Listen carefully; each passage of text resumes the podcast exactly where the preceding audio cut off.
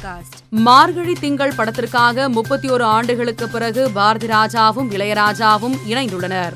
இப்படத்திற்காக இளையராஜா இசையில் உருவான பாடல் பதிவு செய்யப்பட்டுள்ளது. இப்பாடல் அனைவரின் இதயங்களையும் தொடும் என்று படக்குழுவினர் தெரிவிக்கிறார்கள். நடிகர் விஷ்ணு விஷால் பாரத் பெயருக்கு எதிர்ப்பு தெரிவித்து பதிவு ஒன்றை பகிர்ந்துள்ளார்.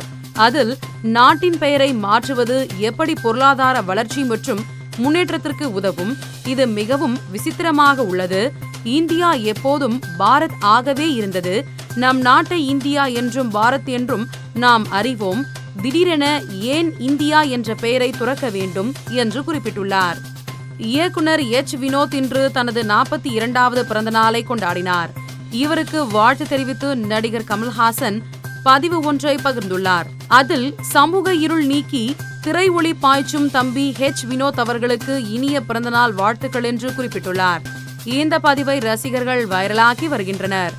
குஷி திரைப்படத்தின் வெற்றி விழாவில் கலந்து கொண்ட நடிகர் விஜய் தேவர்கொண்டா எனது சம்பாதியத்தில் இருந்து ஒரு கோடி ரூபாயை நூறு குடும்பங்களை தேர்ந்தெடுத்து ஒவ்வொரு குடும்பத்துக்கும் தனிப்பட்ட முறையில் ஒரு லட்சம் ரூபாய்க்கான காசோலையை வழங்குவேன் என்றும் இந்த தொகை ஹைதராபாத்தில் நடைபெறும் குஷி நிகழ்ச்சிக்கு முன்னதாக வழங்கப்படும் என்றும் கூறியுள்ளார்.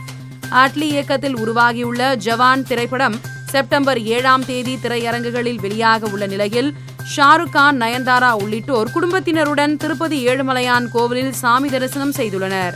இது தொடர்பான வீடியோ இணையத்தில் வைரலாகி வருகிறது. மேலும் செய்திகளை தெரிந்து கொள்ள மாலைமலர் டாட் காமை பாருங்கள்.